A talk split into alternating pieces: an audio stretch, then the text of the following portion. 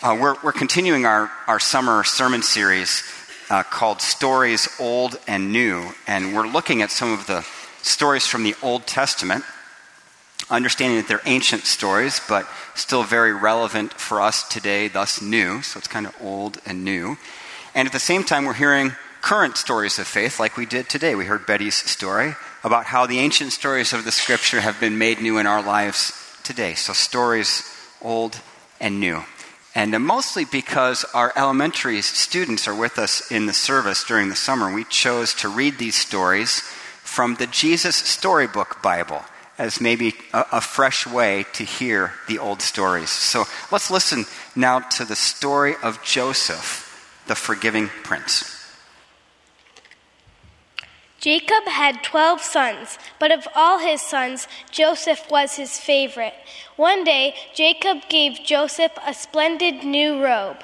It was beautiful and rich with all the colors of the rainbow. But it made Joseph's brothers jealous. They wanted rich rainbow robes too. Then, to make matters worse, Joseph kept on having these special dreams. I dreamed I was the greatest. I was king. Joseph told his brothers, and you all bowed down to me. Now I'm sure you know, even if Joseph didn't, that telling your brothers things like that isn't a very good idea. Joseph's brothers hated him even more. They wanted to kill Joseph and his dreams, and one day that's exactly what they tried to do. They tore Joseph's rainbow robe off him and sold him to slave traders for 20 pieces of silver. The traders took Joseph to Egypt and made him into a slave. The brothers went home and lied to their father, telling him that Joseph was dead. That's the end of that dreamer, they thought, but they were wrong. God had a magnific- magnificent dream for Joseph's life, and even when it looked like everything had gone wrong, God would use it all to help make the dream come true. God would use everything that was happening to Joseph to do something good. Meanwhile, though, things were not looking good for Joseph in Egypt. He was far from home and from his dad. Then he got blamed for something he didn't do, and even though he had done nothing wrong, he was punished and thrown in jail. But God had not left Joseph. One night, Pharaoh, king of Egypt, had a scary dream about, about thin cows gobbling up fat cows. What on earth did it mean? He didn't know. But Joseph was a dream expert, so Pharaoh sent for him. It means a famine is coming, Joseph explained. There won't be enough food. Pharaoh was so pleased by Joseph's skill that he immediately took Joseph out of jail and made him a prince. Now, back home, Joseph's brothers had run out of food, and everyone was hungry. God's special family was in danger. If they didn't get food soon, they would starve to death.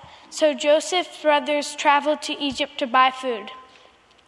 They came and knelt before the new prince. His brothers didn't know that the prince was Joseph, but Joseph knew who they were. Joseph's dream, the one about his brothers bowing down to him, was coming true. It's me, Joseph cried. When they saw it was Joseph, his brothers were afraid. They had wronged Joseph. They had sinned and they knew it. Now Joseph would certainly punish them.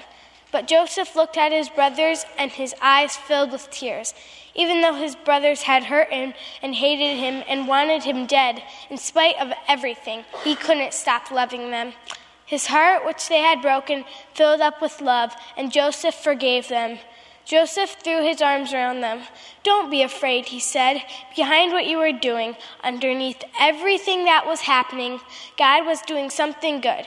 God was making everything right again.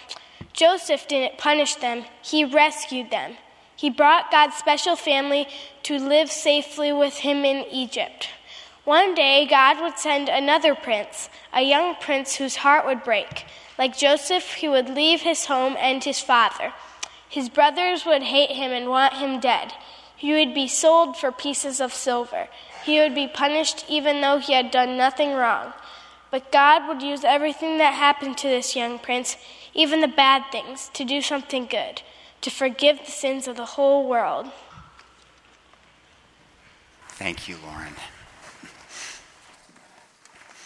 When we were singing the song right before the, this message time here, my older son Jack leaned over and he said, Hey, when are we going to get to the sermon time?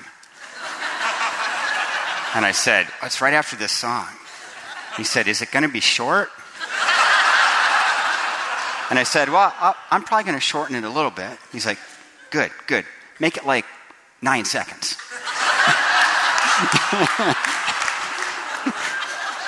and, and I asked him if I could share that, and he gave me his permission to do that. So I'm not. I'm going to do my best. I don't know if I can meet the nine second thing, but we'll, we'll do a, a little bit. I feel like we've had church in full already today, haven't we? Um, so, the problem with the Jesus Storybook Bible, like trying to preach it, is you end up looking at 10 chapters of Scripture all at once, which is overwhelming uh, and good all at the same time.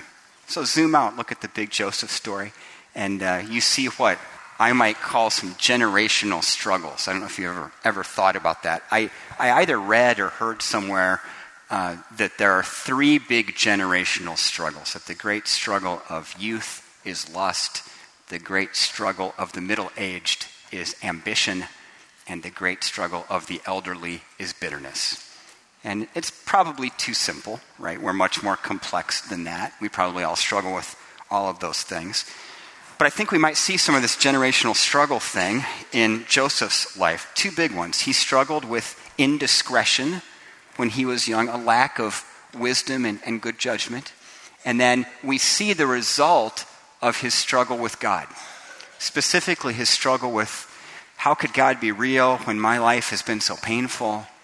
Uh, how could God be real when there's so much evil in the world? I mean, how, how do I put all that together? And we, we get his kind of executive summary of that, which I think can serve for us as a guide as to how we might piece our lives together with those same realities God, evil, suffering, the whole, the whole thing.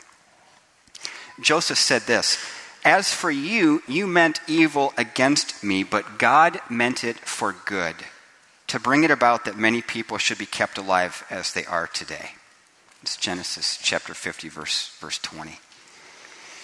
So I want to talk mostly about the struggle with the, the God's sovereignty, that thing today, but let me hit the indiscretion thing very quickly. Uh, the struggle with indiscretion. I have a personal example that was a you, you know, you remember those times, those experiences that are real turning points for you. This one for me was in high school. I was on a water ski trip with a good uh, friend of mine. His family had a boat and a camper, and they did fun stuff like that. And we were down on the Ohio River. My friend David is the, the son of the family who, who took us, and he invited my friend Doug and myself to join them. And it was David, his parents, his grandparents, and his sister, and then the three high school guys. And the, uh, the parents, the grandparents, and the sister got the motorhome, and we got the tent. And so we're set up in a tent outside. Uh, as we arrived, we hadn't water skied yet. That was coming the next day. But the three of us are in our tent, and pretty soon we heard a cat purring outside our tent. And we, and we looked, and there was a little stray cat. It, it was almost between a kitten and a full grown cat. It wasn't quite full grown. And we thought, oh, and we're petting the cat. We let the cat in the tent. We're taking care of it. And David's grandmother comes out of the motorhome and she's shocked that we're petting a stray cat. And she just gets a little uh, kind of worked up. She was kind of befuddled. She kind of lost herself for a moment. She came over and she said, what, what are you doing? No, no, don't pet that. That's a stray cat. Don't pet that. You might get, you might get scurvy. right? right? At which Doug and I kind of looked at her and went, like, what are you? I, I don't think we're going to get a vitamin C deficiency from petting a stray cat, but, uh, you know, we were high schoolers, and uh, if you're a high schooler, you're probably not in this place. Back then, we were too smart for our own good. And uh, so we understood we'll get rid of the cat. And I can't remember how we got the cat to go away, but we did. And then we're three guys back in the tent, and and Doug and I just would not let off the gas. Right? Scurvy? Are you kidding me? That's utterly ridiculous. That is, and all three of us are laughing. Doug and I keep pressing. That oh oh, who would say that's, that's, oh. oh. Pretty soon we see David's face.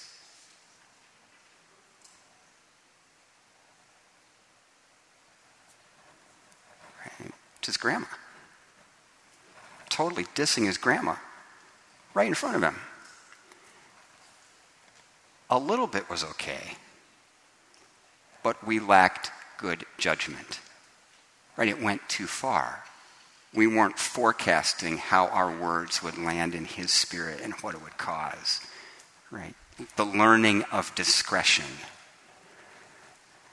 Uh, Joseph learned that. He had maybe a similar experience to his 11 brothers. Hey, I had this dream. There were 11 sheaves of wheat, and mine was standing upright, and yours bowed down to me. Uh, like Doug and me in that tent with David, you know, Joseph was not forecasting the clearly predictable outcome of his words. There might be a time to talk about that and a way to talk about that. That was neither the time nor the way. So Joseph struggled with indiscretion, or on the positive side, learning discretion and, and good judgment and wisdom, right? And he made it. He made it through those life lessons. So, struggle with indiscretion. Struggle with God. Struggle with God's sovereignty and evil and suffering in the world. And I, I, get that this might feel like a jump from a 101 class to a 501 class. The, the learning of some basic life skills as to how to get by in the world with other people. Discretion. To this really big question how do I piece my whole life together, all the experiences of it, and remain a person of faith? Again, Joseph's summary, which I believe carries incredible wisdom and uh, also a summary of the whole scriptural teaching on this. Joseph's summary was this As for you, you meant evil against me, but God meant it for good, to bring about to bring it about that many people should be kept alive as they are today. So the central issue is this if God is sovereign, all knowing, and good, then what about evil? What about suffering? I mean, these gut wrenching experiences that, that we have. Or translated to Joseph's story, you know, he had to wonder if God is God, why does all this bad stuff keep happening to me? And his brothers sold him into slavery, meant many years of deep suffering for him uh, false accusations, imprisonment, the whole, the whole bit. He had to think to himself, I believe in God. And more than that, I believe God. But what's going on? And again, here was his summary You meant it for evil against me, but God meant it for good. So, two things about that, that verse on the screen there. The word meant in this verse, in the original language, the Hebrew, conveys the idea of intent or will. So you could read it You, my 11 brothers, intended, willed evil against me, but God intended, willed it for good. And the other thing to note is the word it refers back to evil. Right? So God intended the evil even willed the evil for good. Thus, the major rub, right? What do we do about this? Uh, how, how could God intend or will evil for good and still be good? How do those things go together? I mean, this, this is a hard question, and if you're a follower of Christ and you've grappled with this, you know that there's no solid summary answer to this, but as one Christian writer notes, surely some answers are better than others. So let's think about the better answers to this. There's, there's a problem in the way we think about this often because we start with our assumptions rather than starting with what the Bible actually says. So some of us begin with the assumption that God controls everything that happens in the world. Much like a, a, giant chess player, we're just the pawns and we go here or there as God moves us around on the chessboard of life. And this is a big problem. You have your own illustrations. The life experience that sticks in my mind illustrating this was an interview with a woman after the Columbine shooting in the late 90s. Her response was, Just you watch. God made this happen for a reason. Ugh. Hmm. What? I just can't accept that. That God orchestrated this like pawns on a chessboard, and, and he made this happen in that kind of way to bring about something else. Is that what the Bible teaches? I'll answer it no. Um, but but it, it, gets, it gets to this kind of, uh, we might call it the que sera sera syndrome. Like what will be, will be. This kind of fatalism. Like I'm just a pawn on the chessboard.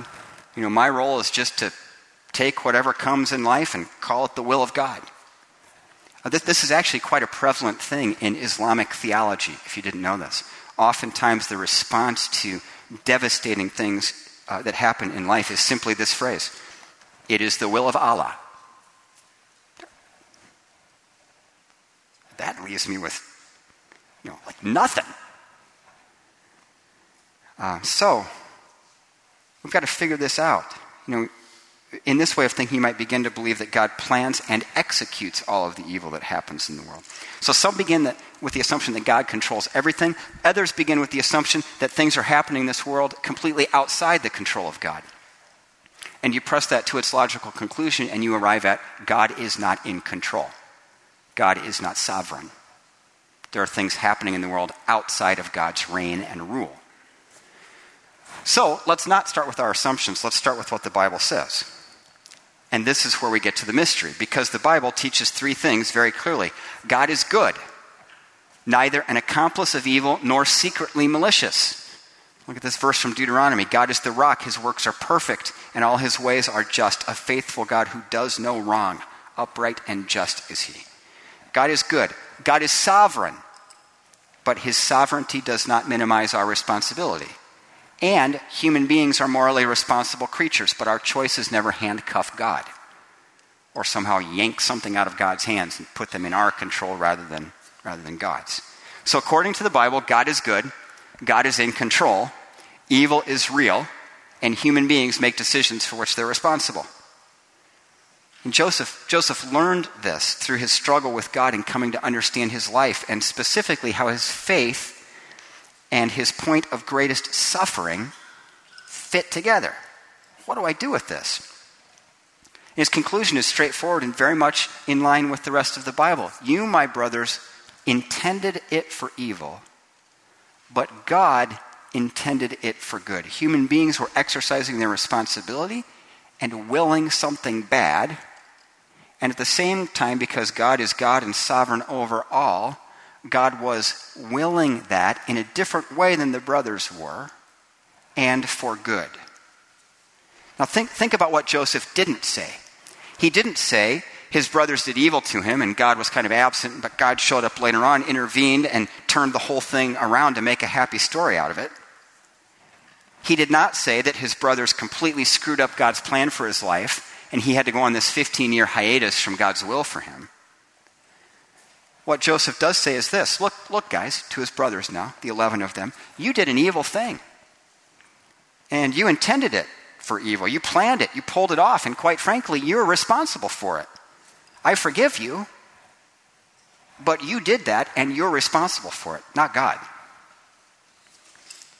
And at the same time, God was working sovereignly in me in my being sold into slavery in Egypt for a good purpose, bringing about the good that is now coming. Both of these things are true.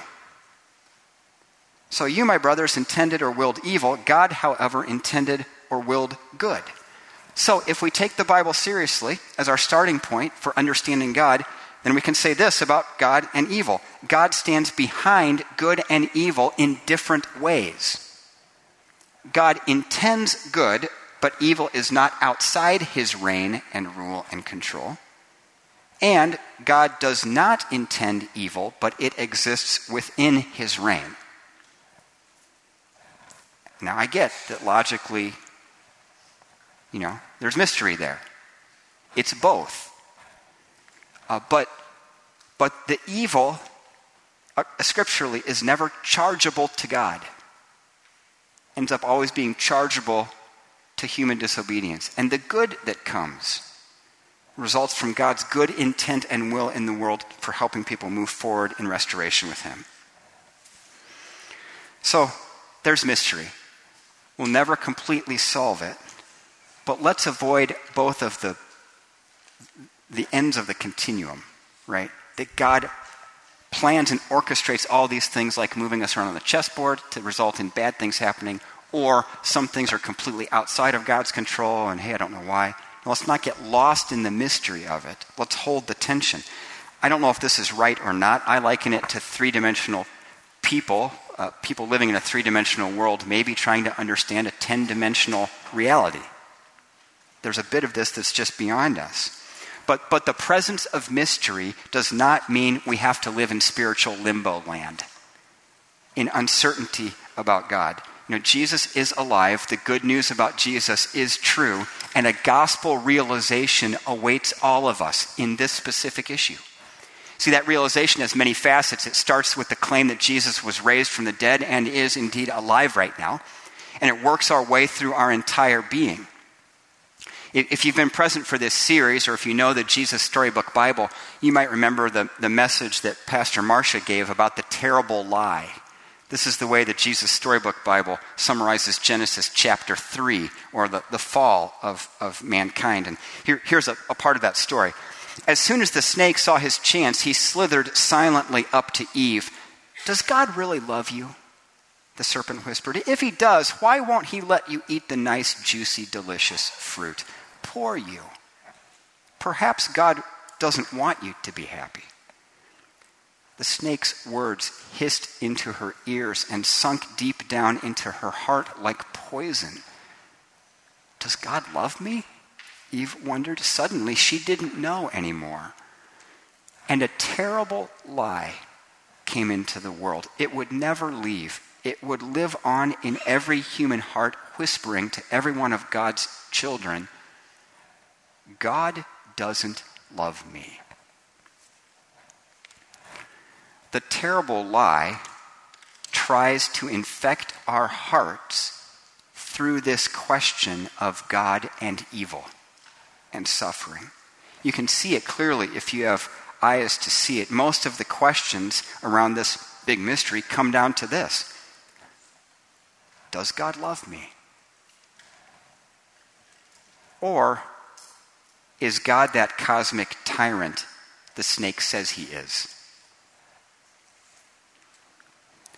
Friends, when, when the gospel realization meets the question of God and evil and suffering, here's what comes out God is good, and God is sovereign.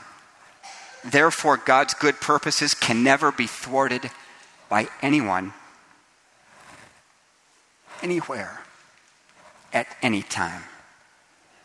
This is what Job realized through all of his suffering. Look what he said I know that you can do all things, O God, and that no purpose of yours can be thwarted.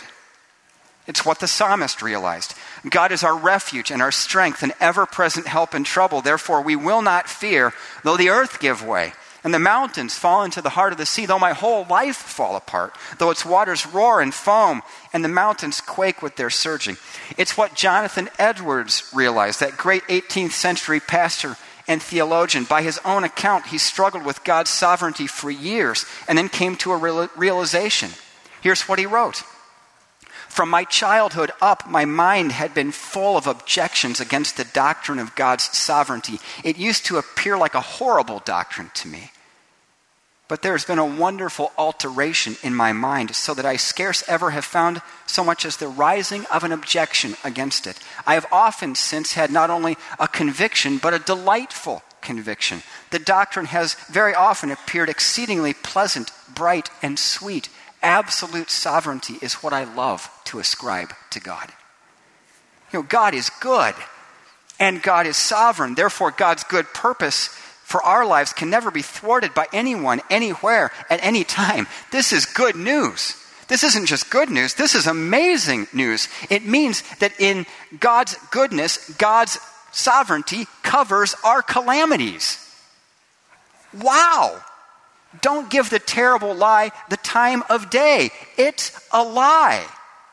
God loves you and is for you. God is good and God is sovereign, and nothing anywhere ever can stop God's good intentions for your life. It's what the Apostle Paul realized. What then shall we say in response to these things? If God is for us, who can be against us?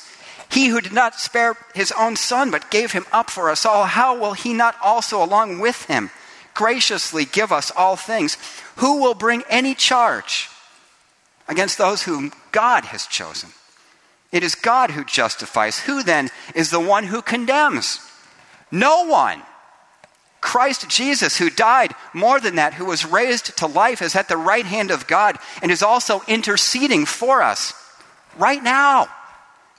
Who shall separate us from the love of Christ? Shall trouble or hardship or persecution or famine or nakedness or danger or sword, any of the difficulties we face in life?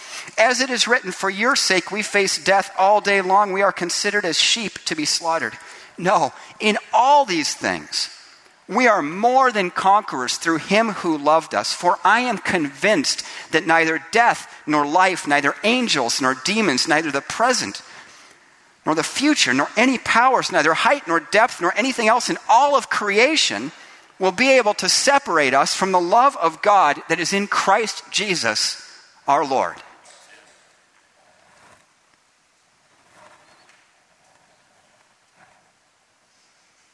As for you, you meant evil against me, but God meant it for good. God is good and God is sovereign. Therefore, God's good purposes can never be thwarted by anyone, anywhere, at any time. In the name of the Father, and the Son, and the Holy Spirit. Amen. Pray with me, would you?